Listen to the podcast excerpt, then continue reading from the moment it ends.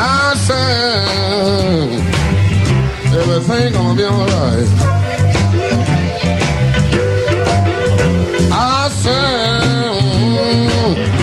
everything will be alright. Everything's gonna be alright. Good day wherever you're listening from, and welcome to Indoor Air Quality Radio. It's IAQ Radio. It's Friday, October 9th, 2015. We're up to episode 386. My name is Radio Joe Hughes. Here with me in the studio at the controls is our engineer, John. You gotta have faith. Joining me from on the road is the Z Man, Cliff Zlotnik. Hey, Joe, I'm from sunny Sarasota today. It's a beautiful day down here, and it's always good to be with you and our guests and listeners on IQ Radio. It's a pretty day on the mountain, too. Uh, may get some rain later today. All right, today's guest, we've got, I think Pete's coming. I haven't seen him yet. We've got Pete Consigli, we've got Nate Adams, and we have Ed Ranieri. Today's show is going to be what we learned last week at the Healthy Building Summit. We had some great presentations. Looking forward to an excellent show. Before we get started, let's thank our marquee sponsors. Jon-Don Products, where restoration and abatement contractors shop. Visit them at jondon.com. Cleanfax, the number one information source for cleaning and restoration professionals. Check them out at cleanfax with an X dot com. IAQ.net and Healthy Indoors Magazine, a free online digital magazine for industry professionals and consumers. Subscriptions available at IAQ.net. Please be sure to thank our sponsors for their support of IAQ Radio when you inquire about their products or services. Okay, you can now search for old shows or topics on the IAQradio.com website. Of course, you can also download shows, stream shows uh, direct through your computer, and you can subscribe to our iTunes on the, I'm sorry, to our podcast on the iTunes podcast area. Last but not least, please visit the IAQ Training Institute website for the most current dates for the training you trust at IAQtraining.com. All right, let's turn it over to the Z Man for today's IAQ Radio trivia question. Thanks, Joe.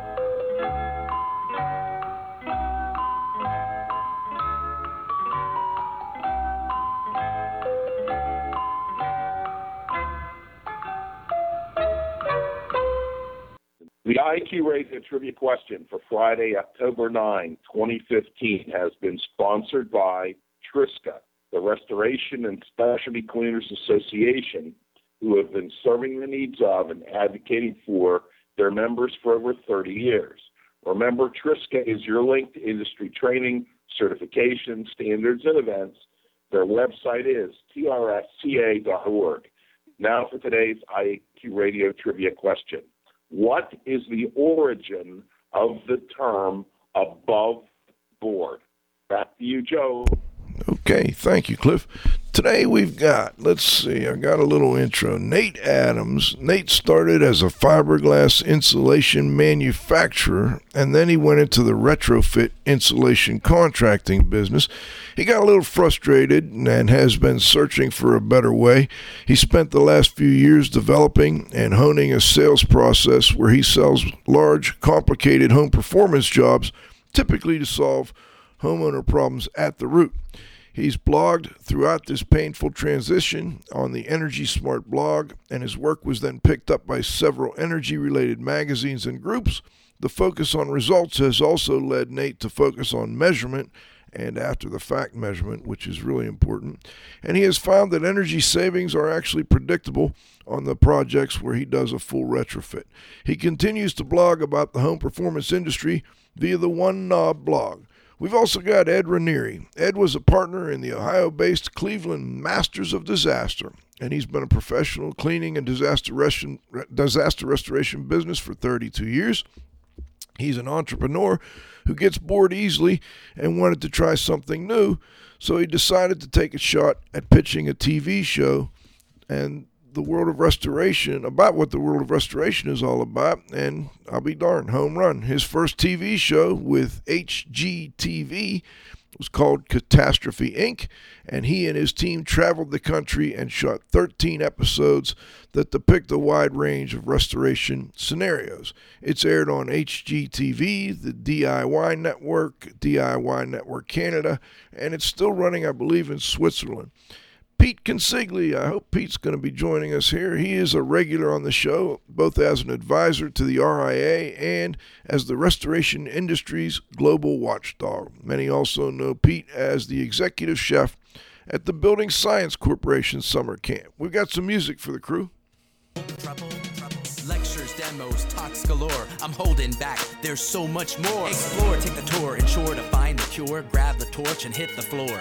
Securing the future of this art. Sign up now. Come on, let's start. I'll see you at the summit. Don't let your club plummet. Plummet, plummet. Plummet. All right. Hey, let's get uh, Nate Adams on here first. Nate, do we have you?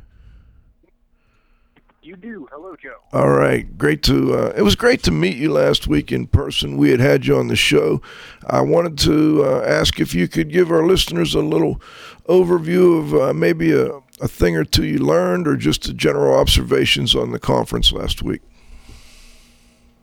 Well, uh, I can probably do a little bit of both. Uh, the, the the thing that really struck me the most was uh, how committed everyone at the conference was to uh, truly measuring things and trying to understand what works and what doesn't, uh, and to move on from methods that don't work. Uh, and that is a frustration within my industry where there's very little uh, accountability or after the fact measurements. Uh, and if you don't have feedback, how do you know whether something worked or not? Um, and then uh, a lot of my experience, frankly, was uh, I'm not either at a 101 level for a lot of the things that were talked about. So uh, I was struggling to keep up with a lot of the presentations, but it was wonderful to dig into uh, how to measure mold and do it in a way uh, that uh, makes sense, like Dr. Spurgeon was talking about, and that's uh, re- repeatable and valid, and validated. Um, and then Dr. Eva King's presentation at the end, I also found particularly fascinating about uh, uh, allergens, and the, I guess the, the cat allergens really stuck with me. How the uh, cat dander protein uh, sticks to small particles very easily. So if you have a cat, you have contaminated pretty much everywhere you've gone with your cat dander. Yeah, that was a great, uh, great presentation, uh, Dr. King, and then of course Dr. Spurgeon. You know, Joe has been doing that presentation for several years now, where he, you know, kind of makes us think about whether or not the methods we're using, in particular methods for measuring mold, and in particular things like spore traps and some of the other typical sampling types of uh, you know procedures people use, whether they've been validated or not. And I thought he did a great job on that presentation, and what came out of it, which is I think something that's going to be very important for next year. We've got a group of people that have agreed to work as a group, get together, meet, and then develop a protocol that we can all work toward for the next year and work toward validating that protocol. So, looking forward to doing that work with uh, some of the others that agreed. Eric Shapiro was there. We also had um, the guys from Children's Mercy Hospital, Kevin Kennedy, Luke Guard. They plan on doing the same. So, I think that one's going to really bear some fruit down the road. Let me turn it over to Ed, uh, the the master of disaster there, Ed Ranieri. Talk, tell us a little bit about your thoughts on the conference. How you doing today, Jeff? Great to have you, Ed.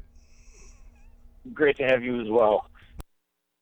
Uh, you know, first of all, I have to pay you personally a lot of respect. Putting together a conference, especially when you've got two or three classes running at the same time, is uh, a huge undertaking. So I have to give you uh, some props and tell you that you did a great job bringing a lot of people together to share a lot of really good information and ultimately, I believe that our long term success is contingent upon these kind of platforms. We've got to bring people together to talk. If we don't do that, ultimately we may succeed, but I think it's not going to be in our lifetime. So I, I just want to say that I had I had a great time at your show. Uh, I've been going to these with my dad since I was a young boy, and I've seen the evolution of how these things have really come a long way. And my biggest thing that I noticed and was most admirable, too, is the camaraderie amongst industries. We had healthcare professionals there, we had indoor air quality professionals there, we had restoration professionals there. And we're finally all realizing that the only way that we're going to grow is by communicating. And the most important thing that I took home, as simple as it is, was from Doc Siegel. And I think that uh, you'll remember I even put one of his, his quotes into my presentation because I was so impressed by something so simple. And this is a man that sits around and 80% of his life is dedicated to research, as we learned, and 20% is dedicated to teaching. And the, twice this slide came up in his presentation, and this is coming from a man that is completely brilliant, statistically brilliant. He said, We have to communicate to be successful. And you almost want to look at each other and go, like, duh, right? I mean, something so simple. But yet, here we have a man, and we heard it multiple times saying, if we want to grow, if we want to move forward, we need to communicate. And he really meant it wholeheartedly and not just communicating mm-hmm. via internet. He said another thing that I remember specifically is that he learned more when he went out and talked to people, when he was getting ready mm-hmm. to set up the monitoring equipment, when he was working on a project. He learned more by talking to the people in the building. It's amazing the power of talking to people. And in today's world, via Twitter and Facebook and every other social media uh, venue that's out there and Skyping, um, you know, they've got value. But here you have a PhD telling you at the end of the day, the most important thing is communication. And that just rings so, so, so loud with me. And it also echoes the reason that you and other people need to continue to put together the venue that you do. And all the people in this industry need to make a concerted effort to continue to try to get to them. Because we finally have all realized that if you put us together, we can do some pretty remarkable stuff you know, I appreciate that um, your, your, statements there, Ed, and and one of the things that happened early on, and it was actually during the second presentation. We had a um, a panel on on healthcare essentially and, and indoor environmental quality in healthcare and we had the guys from Children's Mercy Hospital and uh, Luke Guard and Kevin Kennedy. Actually, Luke was doing a presentation and he mentioned steam cleaning carpet and that being a recommendation. And what was so beautiful is we had all these disaster restoration guys in the room too and and because I had been hanging out with Cliff and doing this show for you know 8 years now I knew that that wasn't the right term to use and and so I kind of brought it up to the group and then uh, we had a nice discussion with the restoration guys and the healthcare people about right what the right terminology is to use. So, you know, we've got people writing protocols and saying, you know, that you should steam clean the carpets when there, you know, there is no such thing as steam cleaning the carpets.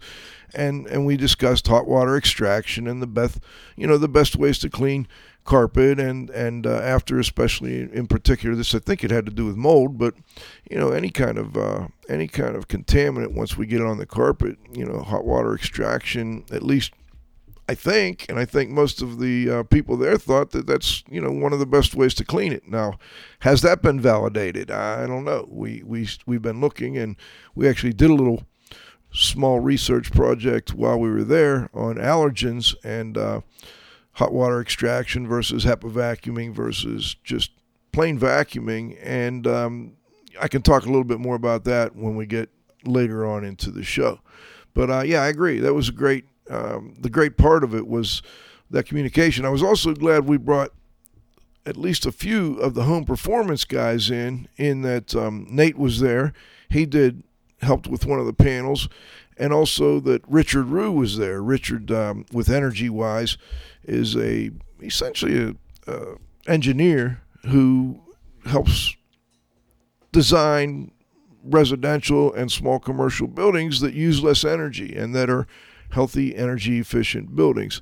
Nate, I, know, I wanted to check see if you wanted to follow up on how that panel went with respect to building science. Um, well, uh, it was just interesting to hear from a few different people, and particularly uh, uh, Richard Rue. I mean, being a friend of mine helps, but uh, uh, what he has been saying for years, and what I'm coming to the conclusion of is, uh, uh, you know, most of the folks that you work with are dealing with a house that's already been messed up pretty badly um, by whatever forces. Typically, uh, Richard and I, well, Richard's dealing with brand new homes, so they definitely haven't been messed up with, uh, messed up yet. And in my case, I deal with existing homes, which typically are not in too bad a shape. Uh, so I liked that uh, it seemed like almost everything in the conference was supporting if you can control humidity well and uh, do good filtration and bring in uh, adequate fresh air, you can avoid most of the problems that the disaster restoration industry uh, deals with and the indoor air quality uh, industry deals with. So you can fix problems at their root before they become a problem. Um, and just having that reinforced was good because I'm constantly questioning myself: Am I taking the right uh, path? Am I making the right recommendations? Do I have uh, measurements to verify uh, what I'm trying to do? Uh, you know, I'm, I'm just trying to understand what's going on. I was muted there. Let me, let me turn it over to the Z Man for a moment. Cliff, I'd like to get your overall thoughts, and then if you have any specific things you saw that really stood out to you. Um, yeah, being a restoration guy, certainly liked uh, you know the indoor air quality stuff, the energy stuff, uh, you know the sampling stuff. Uh, you know, I appreciated the fact that you know we're doing some ongoing uh, testing. I'm very excited about uh, a protocol. And uh, you know, one of the things that that, that Nate said is um, about you know, he, he made this comment on measuring and how people are committed to measuring and uh, determining what works and what doesn't, and then moving on uh, when it doesn't work. I think that you know, unfortunately, in the restoration side of it, you know, we have some standards that have been published, and these standards weren't necessarily published on what works and what doesn't. And I think there was misinformation and made up stuff put into those documents. And unfortunately, I think it's uh, prevented our industry uh, in many ways from, from moving on. Uh, I was very impressed. Uh, I think on a restoration day, uh, I think it's good to have one you know a day that's you know devoted uh, entirely to it. And I really liked uh, uh, Ralph Moon's presentations. Uh, you know about building trust between insurance companies and uh, restoration contractors, and you know going through some of the dynamics of how to build trust. And I thought his uh, presentation on fibers was was really good. Uh, I loved Ed's. I think everybody there uh, really appreciated it. You know, he's animated, excited. You know, he had the video clips, and you know, I think people were really, uh, really getting into it. So uh, I like uh, Jim Pemberton's presentations. All in all, I thought it was great, and I think one of the unique things about this event is it's really a one-on-one situation where the presenters have the opportunity to interact with people in the audience and, and vice versa. You know, many of these uh, venues, you know, a presenter makes a speech and then he's out of there on an airplane. You know, the, the folks that we have there have a tendency to stay there for several days, and you know, nowhere probably in the world can you get that much uh, contact. You know, in terms of small classroom, uh, you know, small numbers of people and uh, really high quality presenters and just so many of them. You know, that's pretty common at these research related conferences. They're not real big, and I, I, hope we can change that in the future. I'd like to go back to the opening presentation because I, I just was really, and I know many of the people who attended were really impressed with uh, Dr. Jeff Siegel and his presentation. And, it, and, and as Cliff said, he stuck around for two full days and um, hung out and, and talked to people and contributed when other presentations were taking place. I want to give some exact, you know, some really good nuggets of information for listeners. Jeff spent a lot of time preparing, I can tell, this presentation for this audience. And he came up with the top eight things, indoor environmental quality wise, that he thought practitioners could learn from researchers and, and vice versa. And, and the number one was that bad indoor air quality is really expensive. And, you know, he went on to, in each case of these eight points, he went on to show us what the research is that led him to this major conclusion. So, bad indoor air quality is really expensive. And by the way, we're going to have opportunities for people to see these presentations again. We've got video of the conference. We're working on getting that into a package that you know we can have people look at down the road. But I wanted to get some highlights out this week. The second top eight thing was that green is not really green. And that one really caught a lot of people's attention. I think, you know, most people to some degree in that area knew that bad indoor air quality costs money. They may not have realized how much, may not have had the documentation behind them to tell building owners, you know, hey, you know, it may not seem like we're doing that much for you, but when when you get down to the numbers, it adds up quite a lot. But green is not really green was a, a great presentation or part of his presentation. And um, one of the things he, he mentioned was that the perceived value of sustainability has led to a lot of what he called greenwashing. I think most people know what that is. And that we do things to make buildings healthier because we, we think they're good things, but we may not always know. And the two excellent examples that he brought out were paints and plants.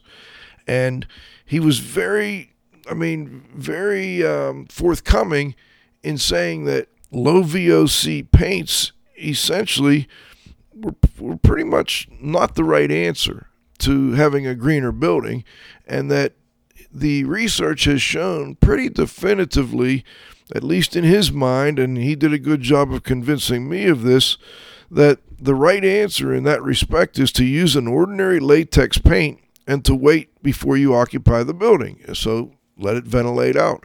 And um, I, I thought he really supported that statement very well with the research that he brought to show that, hey, you know, this is uh, basically a greenwashing thing.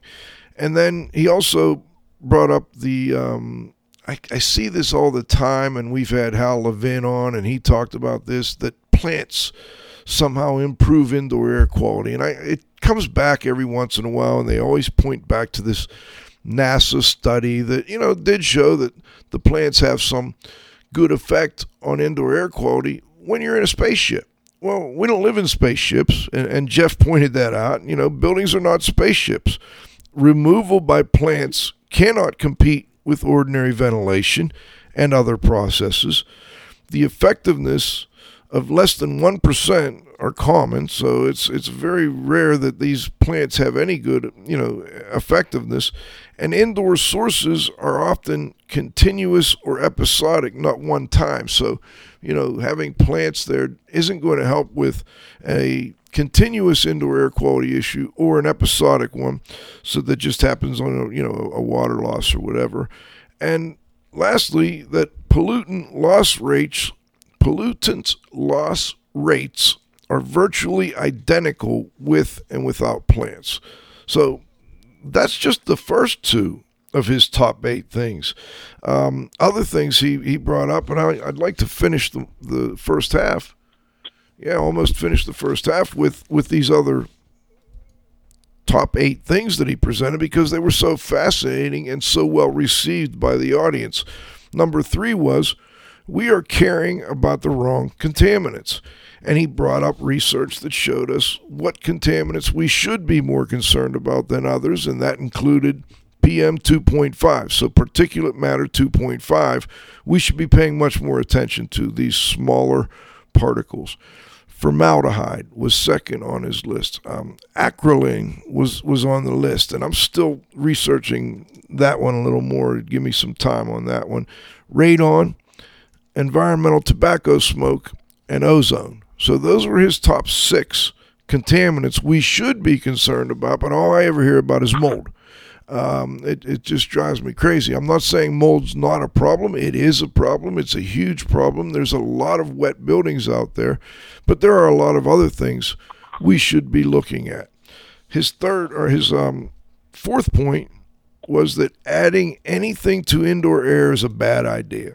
So he, he was very clear about the research on adding things to indoor air, ozone, etc. And he pointed out what the research said on those additions to indoor air and basically came to the conclusion that we shouldn't add things to the indoor air.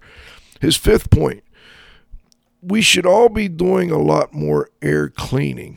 And I thought that tied nicely into Richard Rue's presentation during the Building Science Day, which was day two. We talked a lot about building science, and mold actually was a part of day two. We did a half and half day there. Day one was all indoor environmental quality. We talked about working with health providers, healthcare providers. Then day two was more of the building science and the mold day. Um, and Richard Rue, a builder basically, or an engineer who, you know, helps to design mechanical systems and building enclosures. So he's a building science guy. He was contending that all along, and those two tied together real nicely, I thought. So we should be doing a lot more air cleaning. Number six, bad HVAC systems are one of our biggest problems. Of course, I think most of our listeners know that is a, a huge one of the top eight indoor environmental quality issues bad HVAC systems, badly maintained HVAC systems, badly designed HVAC systems, badly installed HVAC systems are one of our biggest indoor environmental quality problems. Again, he went to the research to support why he made that one of his top eight. Number seven, uh, we should not be afraid of microorganisms but we should be wary of what we are doing to them indoors. Um, I think Jeff came up with some very interesting arguments um, and, and, research about microorganisms and, and, essentially how little we really know about them. And um, I thought he did a great presentation for that portion of his uh, presentation was very interesting and I think we're going to see a lot more on on the microbiome of indoor environments as time goes on. I know we are, and that's where he also mentioned a lot of the money is being spent on studying that indoor environment microbiome, and of course. We should care about moisture and moisture problems. Was was his eighth um, of the top eight things, and and the research is very clear that moisture and moisture problems lead to poor indoor air quality, indoor uh, um, poor performance, but I got the impression he didn't think we had figured out why yet. And I tend to agree with him, especially having all these uh, folks that we've had on the show over the years. We just don't know why exactly moisture, uh, dampness, and moisture problems cause so much havoc in indoor environments. But we do know that it is a, a, huge issue. So I wanted to get those out because I thought it was important for people to, you know, get something they could take home from from this show, but also to kind of give you a little um, teaser on what we'll be able to present later when we get uh, Dr. Siegel's full video up and, and his PowerPoint slides. So looking forward to that. All right, I believe that should take me to halftime. So what I'm going to do, I'm going to take a little break for halftime. We've got to thank our sponsors. We'll be right back with the second half of our show, what we learned at Healthy Building Summit 2015. The Indoor Air Quality Association, a nonprofit, multidisciplinary organization dedicated to promoting the exchange of indoor environmental information through education and research. Visit them at iaqa.org. Gray Wolf Sensing Solutions. We use advanced sensor software technology and embedded computers to provide superior environmental test instrumentation. Visit them at wolfsense.com. Legends Environmental Insurance Services, the experts in insurance for environmental consultants and contractors for over 20 years. Check them out at legends-enviro.com. And of course, our marquee sponsors, Jon-Don Products, where restoration and abatement contractors shop. Visit them at jondon.com. Cleanfax, the number one information source for cleaning and restoration professionals. Check them out at cleanfax with an X.com. IAQ.net and Healthy Indoors Magazine, a free online digital magazine for industry professionals and consumers. Subscriptions available at IAQ.net. Please be sure to thank our sponsors for their support of IAQ Radio when you acquire about their products or services. Okay, this is Radio Joe Hughes. We're back for the second half of our show here. I've got Ed Ranieri and Nate Adams, and of course the Z Man. We're still looking for um, the Pete Consigli. The the uh, global watchdog hasn't joined us yet, but I'm sure he'll be around soon. Let me let me go back. I want to, you know, now that I've spent some time, kind of giving more detail on Dr. Siegel's presentation, I want to go back and see if Ed and or Nate or Cliff have any other comments they'd like to add with respect to his presentation. And then there's a couple others I really want to highlight. Um, Dr. Spurgeon did just some fantastic stuff, and I know Eva King had some very interesting uh, points in her presentation, but also she helped us with one of the research projects. I want to talk about that. Cliff, anything you'd like to add at this point? No, no. Unfortunately, I missed Dr. Siegels. I was in Pittsburgh, and uh, yeah, I missed the first day, so Oh. uh, I regret that. But I'm looking forward to uh, the PowerPoint, and uh, you know, I did get a chance to interact with him uh, you know, second day, and uh, you know, as always, he's a pleasure, and uh, you know, his comments, uh, you know, that he makes, you know, both in class and and outside, are you know, are always right on point and, and make you think, and he does it in a way that um, yeah, it, it's you know he's so smart and he's so well educated, and yet he you, you, you feel at ease when you talk to him. You know, he he he explains things really really well in, in a way that um, you know, makes it real understandable and thought provoking as well. I agree with that, Cliff. Let's let's go, Nate. Anything you wanted to add?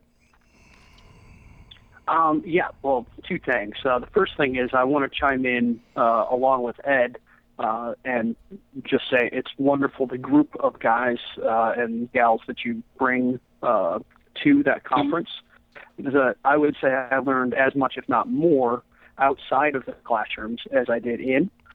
Um, uh, it was, it, and actually Jeff was one that was uh, just wonderful to work with, Dr. Siegel. Uh, uh, we had a couple of meals together and uh, just discussed a lot of things. And you can build relationships, which you can't do very easily over the phone or over email. There's nothing like sitting across uh, uh, the table from someone uh, while you share a meal. Um, so, uh, in any case, I found the, that to be wonderful because everybody was just together and we were mixing from different industries and learning things that none of us knew, um, or well, that only one of us knew. So I thought that was wonderful. So the cooperation is really key. So I'm glad Ed brought that up. Uh, but specifically uh, in Dr. Siegel's uh, presentation, something that really struck me was uh, one of his points. He said that ventilation, uh, bringing in fresh air, is uh, fairly limited in a lot of cases. Uh, Joe, you probably know this, but on the, the top 10 list of worst outdoor air quality, the first seven are all in California, but then the other three are Pittsburgh, uh, Cincinnati, and Cleveland. So all kind of sister-ish cities. Um, the Pittsburgh and Cleveland definitely are siblings because we fight like that. Um, uh, but uh, uh, the the problem is the outdoor air quality is so poor most of the time that you don't want to bring the air inside. Uh, and even if it is relatively clean outside in general, uh, uh, Dr. Siegel is making the uh, uh, the comment that of how many Canadians live within 150 feet, 300 feet, or 750 feet of a major road. And that struck home for me because my personal house is 30 feet off of a state route uh, with the 45 mile an hour speed limit and a bunch of diesel trucks. And I've measured the particulates, and I really don't want the outside air in my house.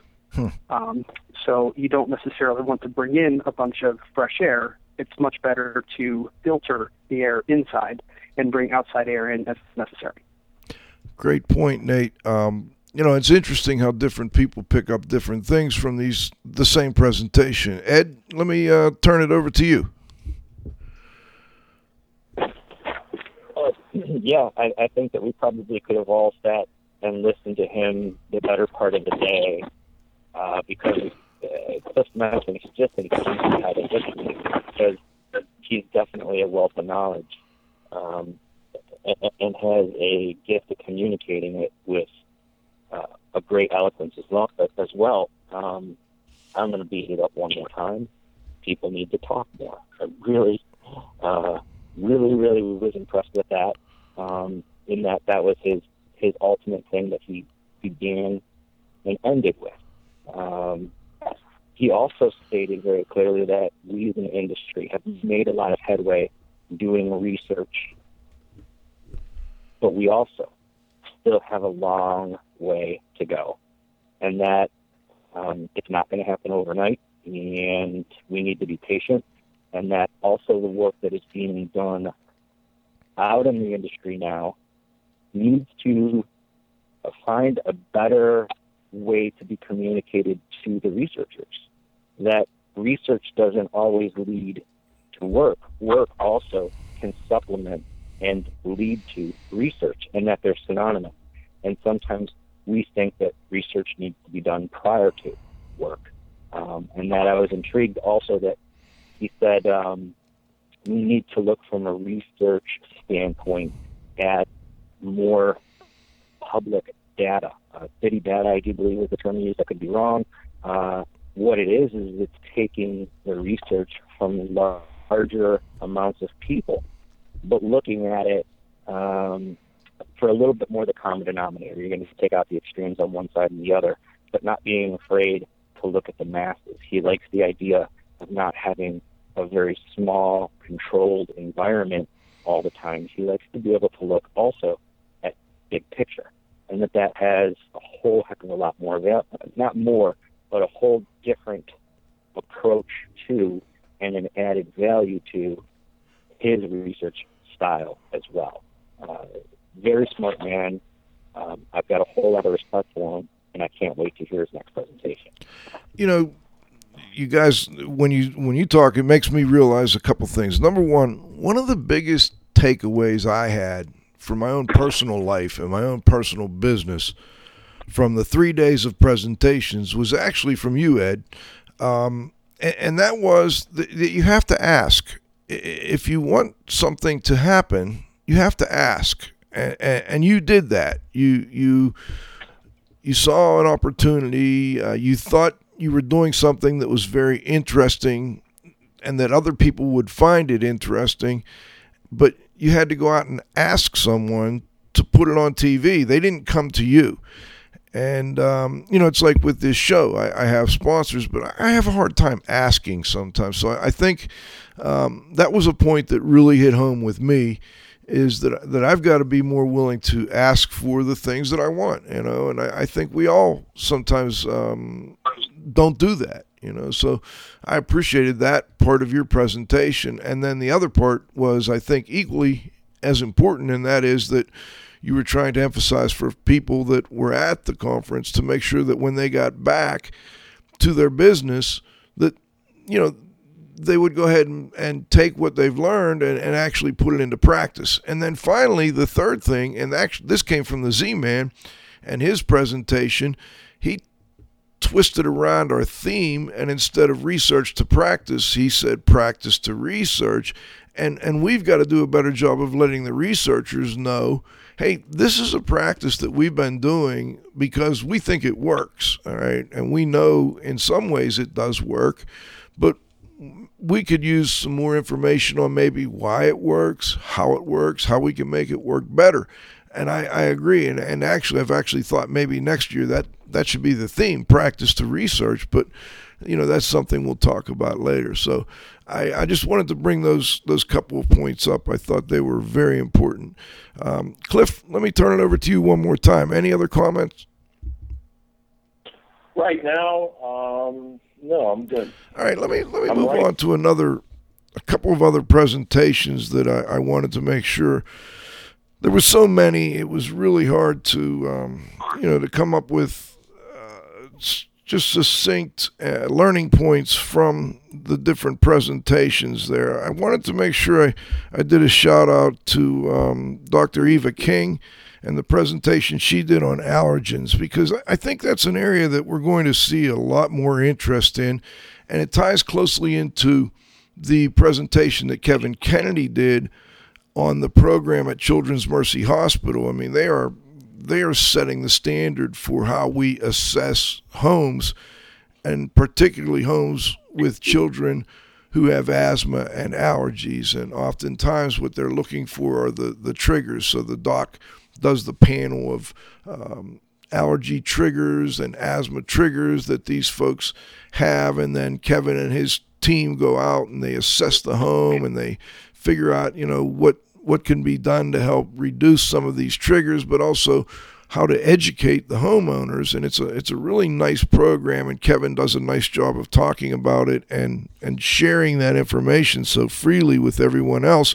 We also had Carl Grimes on that panel, and Carl's the same way, you know, but Carl focuses more on sensitive individuals and working with those that are sensitized. And he, he did a nice job on, on helping us understand a little better what he does.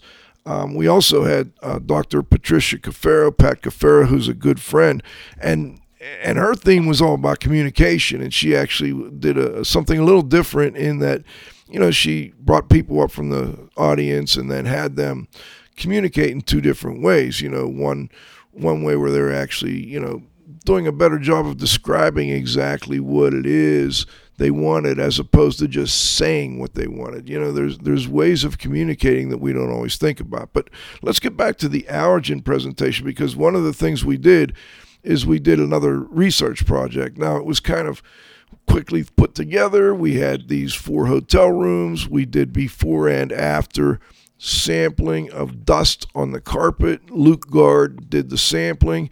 I knew we were going to have a bit of a problem after I talked to him after the sampling. I'll explain why in a moment. But what we were looking at was a control room, a room where we just used a regular vacuum. We took a vacuum right from the housekeeping group. Another room where we HEPA vacuumed the carpet after we had done the sampling, and a third room where we did hot water extraction with a portable carpet cleaning machine after we did the sampling. And the the biggest problem we had was the folks at Seven Springs have been doing such a good job of maintaining the rooms, we couldn't get a whole lot of allergen on our samples. Uh, we couldn't even get a lot of dust. And uh, I knew this was going to be a bit of an issue after Luke came to me after doing the sampling and said, You know, Joe, I've, I've done dust samples in thousands of homes and buildings and schools, and I had a really hard time getting enough dust off the carpet. And I, I'm afraid we're not going to get a very good sample. Well, Luke's um, Luke's his thoughts were, were confirmed when we got the sample results back because the first comment that uh, Dr. King Eva sent me back was that all the samples pre and post treatment in the four rooms were pretty clean in general allergen wise so we, we didn't, really didn't have a good enough load to determine whether or not these responses were going to do a whole lot. Now we did get a little bit, um, you know, there was uh, a little bit of uh, decent information. I can't really, I haven't had a chance to really um, review it and talk to Eva enough about it before uh, coming out with too much, but.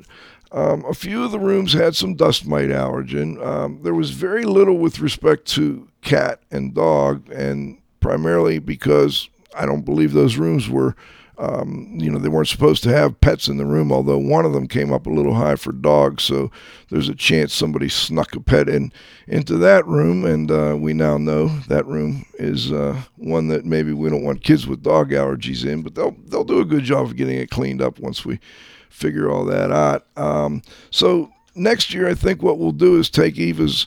Um, suggestion and actually load the carpet a little bit with uh, with uh, something that we can measure before and after and get a, get a better idea of uh, what happens after these treatments. Um, there may be some very small um, statements we can make after we're done with you know analyzing everything here, but in general, it was uh, it was not going to get us a whole lot of information, but that also is a learning experience. You know, we we learned that um, they're doing a good job of the housekeeping. Secondly, we learned that you have to think this out a little more in advance and maybe even do some sampling in advance to see what kind of load you have and whether or not you know there's going to be enough of a reduction to get you anything that you can give some some uh, validity to some statistical analysis on and really get something from so that was very interesting and i i uh, really appreciate dr king helping us out with that with that um, research we did, and also with her presentation on the allergens, because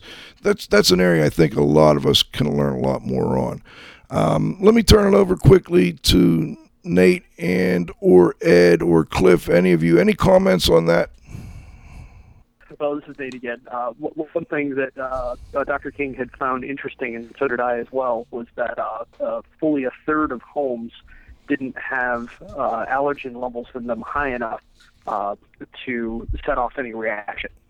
Um, uh, Joe, you probably remember what the specific word for that is. Uh, morbidity, I to, believe it is. To be considered clinically relevant, I think would be. Um, well, I, I do believe you, you're right with the morbidity. I'd have to look at that. To, to um, I don't know. Maybe she'll text us in.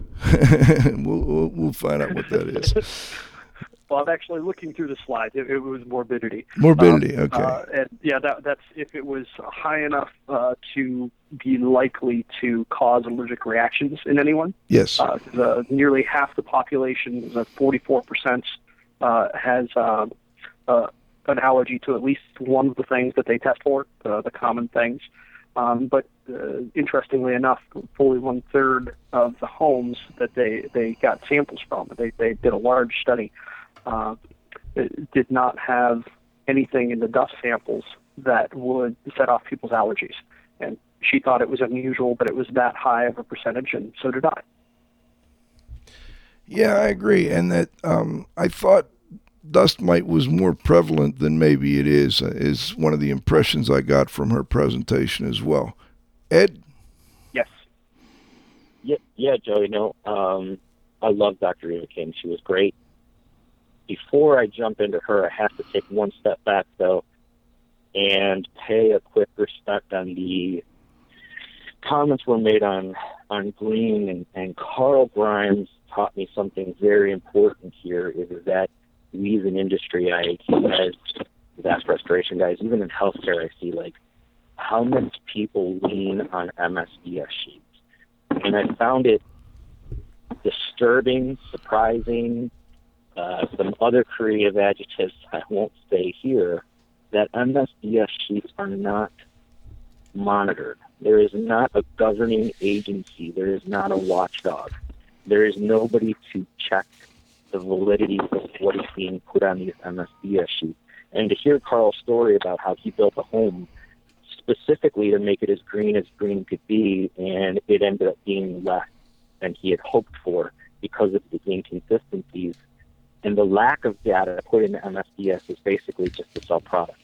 Uh, I wanted to back up and, and give Carl props there. Um, smart guy, and and something that I think all of us lean on and need to take a little bit of a harder look at is that MSDS. Um, back to Dr. Eva King, she was great. You know, to, to be charismatic and to be as smart as she is and the ability to communicate with people is a special gift. And she definitely has it. And I think the, the thing that stuck with me that she said, in my mind, is this mold is messy.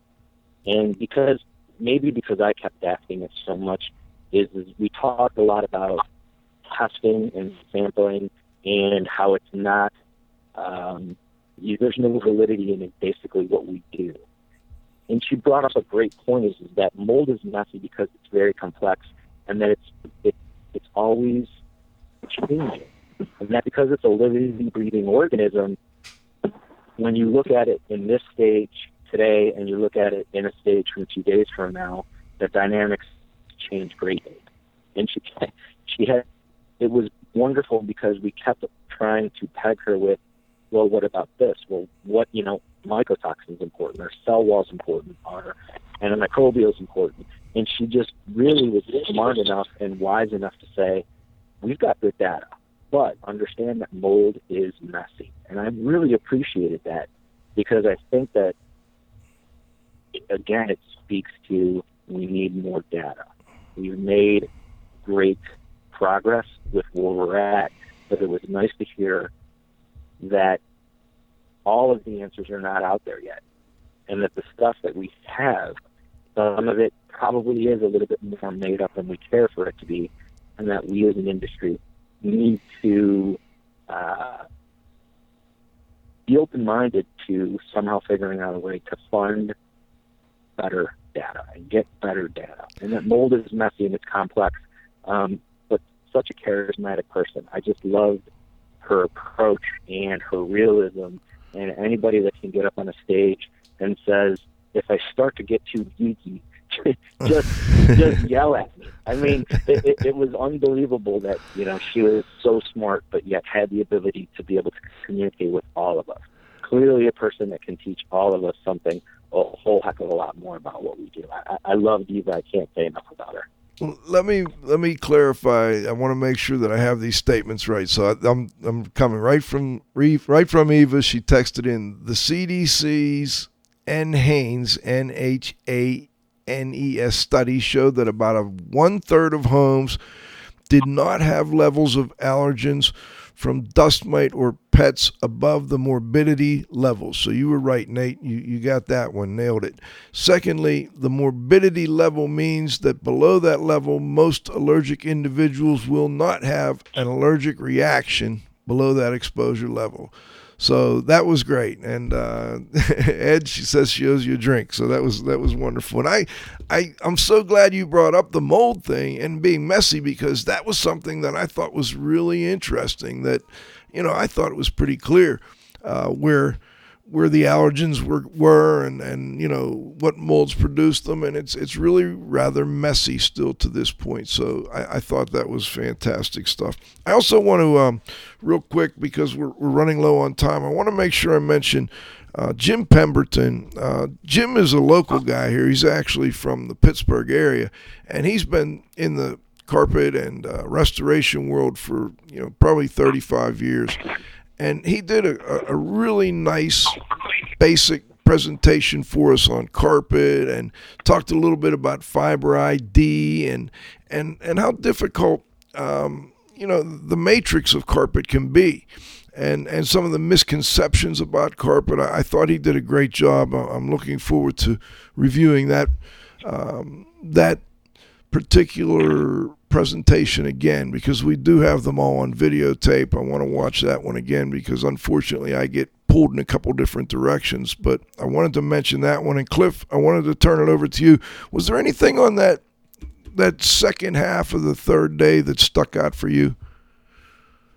Well, I, I think that you know, going back to Eve again, um, I, I think that the the peanut stuff and, and the study that they did, you know, in her laboratory on on peanut oils and peanut butter and you know these nut allergens. It's really something I never really thought about. You know, I think you know when you fly on an airplane, you know they don't give out peanuts, and I think most people will probably and you know peanuts are banned from school, but they don't ban peanut butter and they don't ban all this other stuff. And I, I think that you know, it, it certainly raised and heightened my awareness to, you know, other types of, of nut allergens. And, you know, I'm just smiling back to when she went into the little dance. that was pretty funny, actually. I like that. It was great.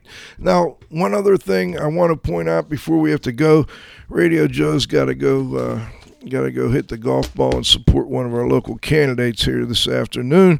But anyway, um, I want to mention Dave Drenard, who is with Sunbelt Rentals, who arranged for a demonstration of the echo blasting process where they have uh, it's like a combination of vapor pressure and then they put a little bit of an aggregate in there. Um, it depends on what you're doing, on what you put in. You can use dry or you can use soda. You can use um, uh, walnut shells. You know, it depends on what you're trying to clean. And he actually had the the machine there and did a little demonstration for folks uh, during lunch on the third day, and it, it just made me realize, Cliff, how damn hard it is to sometimes get things through on the radio show, um, and, and how much how important and and what a great learning experience it is to even just have a 10 or 15 minute demonstration like Dave did. And I want to thank him for arranging that. It was it was really an eye opener for me and I don't know about you Cliff, but um very interesting. I'll tell you another thing I learned really the hard way. You better have hearing protection. And um, if I ever do that again, I'll make darn sure we have uh, some kind of hearing protection for everybody that was there. He actually let one of the guys uh, blast a little bit. We pulled some stuff out of the garbage actually and blasted different types of materials. But uh, excellent demonstration. I, I love that, and I think we should include it again next year, Cliff, or No, something I, I similar. do. I, think I think it will probably be worth his while because there was someone from Minnesota, uh, you know, where exterior blasting is outlawed in their state, and they could utilize this technology because it would, you know, I, I, what is it, ninety-seven or ninety-eight percent uh, reduction in terms of uh, particulate. So, Yep. very very impressive system. Yep. I, I think, you know, when it comes to worker protection and, and uh, personal protective equipment, you can reduce that a bit. You got to have the noise, you know, the, the hearing protection, but the particulate load is brought way down uh, when they're using this process. I also would be- remiss if I didn't mention John Lapotaire. John, I thank you so much. Um, he came in and filled in for Bernie Bloom, and Bernie, I hope you're feeling better. Uh, Bernie had um, had to go to the hospital there a couple weeks back. Him and his wife both. We we our thoughts are with you, Bernie. I hope you're feeling better.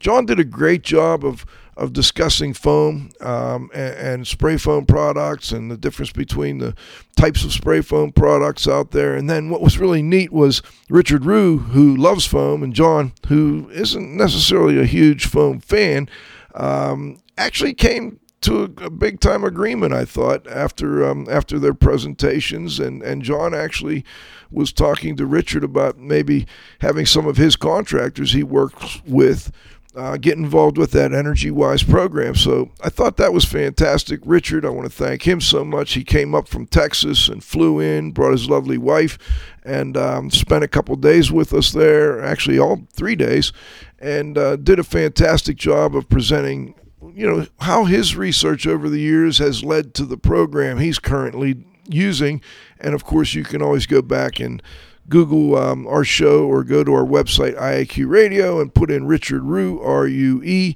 and listen to that show. So um, I also want to mention and thank Mark Salvatelli. Mark is the uh, executive director for our IA. He came up and did some interesting discussion and great question and answer on their. Um, what do you call that uh, settlement agreement with uh, with the heat people, Cliff? What is Safe it? The harbor. Safe Harbor program. Yeah. Um, answered some really good questions on the Safe Harbor program, the 105 degree thing, where that came from, and all of those different thing, uh, different topics. So, uh, great job again um, by Mark Salvatelli. We, I think I've mentioned everybody now. Pete Consigli, of course. Pete, so thank you so much for your help, and especially on day three, Dr. Ralph Moon. I mean, Ralph, I love um, his his style is just you know so uh, pleasant. You know, he's just a pleasant kind of guy, and he puts together a nice presentation. He talked about you know how we have to kind of use science to make sure. You know, Cliff was talking earlier about bringing insurance and the restoration companies together. Well, the way you do that, in part, is by having good science and, citing that science, and then, you know, it's kind of tough to refute. Um, so, Dr. Moon, thank you so much. Of course, um, Dr. Eva King, Nate Adams, Richard Rue, Luke Guard, Eric Shapiro. I forgot to mention Eric Shapiro. Um, Eric Shapiro, who helped so much, taught the a lot of the indoor environmentalist course. He helped so much with the um, w- with the research we did, him and Luke Guard both, um, great job by them. Of course, Dr. Pat Cafaro, again, uh, thought she did a wonderful job. She's a, a nurse. Uh, actually, she's the head of the nursing program down at uh, VCU, Virginia Commonwealth. Or I, I may not have had that quite right, but she's works with the nurse practitioners and helps with allergy and asthma program there. I thought she did a nice job of talking about communication between practitioners and uh, patients and the medical community. She kind of tied it together in a way that it didn't matter who we were talking about. She just helped us learn more about how our communication affects what we're trying to get through to other people. Of course, Carl Grimes, I mentioned, Kevin Kennedy, Dr. Spurgeon, I mean, Jeff Siegel. We, we just had a, a real great, great show, great presentations, and uh, you'll be hearing more about it as we go along. How we can, you know, you'll learn more about how you can get more information on the presentations. Uh, we're going to try and get some of the videos up for folks. So, thanks to Ed. Uh, any final comments, Ed, Nate? Uh, yeah, thanks. I just want to thank everybody. Yeah, definitely Jimmy Pemberton. He's always been uh, a mentor of mine almost as much as the D-Man has been. It was just the wealth of knowledge all week in that room, and it's able, you know, to be able to put it together like that. Uh, Joe, I got to thank you, man. Keep putting this together, and we're going to make strides forward for our industry. Well, thank you, and thanks for joining us, Ed. That was it was great to have you there and get to meet you in person. Nate, I really just need to echo what Ed was saying. Thanks for putting it together and bringing together such a diverse group of people with different interests, but all pulling in the same basic direction, which is we're all looking for better indoor environmental quality. And Cliff, any final comments? No, I think that again, it just echo what everyone else, you know, said. I think everyone there you know, just wants to make uh, the world a, a, better place, and uh, it was good. I want to leave by thanking the the staff at Seven Springs Resort in Seven Springs, Pennsylvania, the southwest corner of Pennsylvania. Here, we are uh, so happy that they were just they were so hospitable. They did a, a wonderful job, and um, they they do everything they can to try and make sure that our event went well, and uh, I actually talked to a couple of the, uh, you know, the the top dogs there not long after, and they were all asking, "Did everything go well? Did everybody treat you well?" And um, they were fantastic, and and the facility is a, a, great place to do this type of thing. I think next year we may even have some sponsors come in and maybe do a one day um, where we, we have the sponsors do some demonstrations and um, set up a little booth. So we'll keep people informed. Um, we'll be back next Friday at noon. We've got another edition of IAQ Radio. This is Radio Joe Hughes saying thanks to this week's guests. Um, Nate Adams, of course, Ed Ranieri, my co host, the Z Man, Cliff Zlotnik, but most importantly, our growing group of loyal listeners. Please come back and join us next week for the next episode of IAQ Radio.